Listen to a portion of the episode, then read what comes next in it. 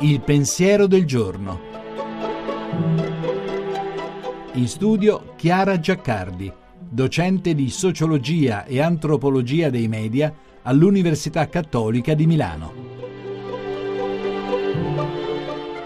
Ormai pare che famiglia sia una parola forbice che segna una serie di cesure tra un passato in cui si declinava solo al singolare e un presente in cui solo il plurale ha diritto di cittadinanza, tra un modello tradizionale che sostiene la propria specifica unicità e una pluralità di formule, diverse ma equivalenti, che rivendicano oggi pari dignità tra un'eredità che lega i generi e le generazioni e una scelta nelle mani dell'individuo sciolto da ogni vincolo nel nome della propria libertà, ma con le cesure non si costruisce comunicazione e diventa difficile affrontare le sfide sempre più impegnative che il presente ci pone. Per questo Papa Francesco ha indetto un sinodo sulla famiglia, perché solo camminando insieme, ascoltandosi e accompagnandosi, si può trovare una via comune, e ha scelto come tema della prossima giornata mondiale delle comunicazioni sociali comunicare la famiglia, ambiente privilegiato dell'incontro, nella gratuità dell'amore. Dalla separazione alla ricomposizione dunque, dalla battaglia ideologica che non aiuta chi la famiglia la vive, alla sincera volontà di partire dalla realtà vissuta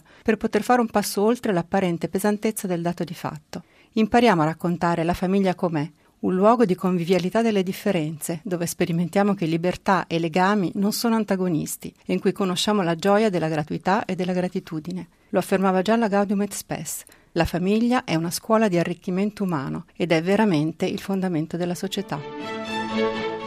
La trasmissione si può riascoltare e scaricare in podcast dal sito pensierodelgiorno.rai.it.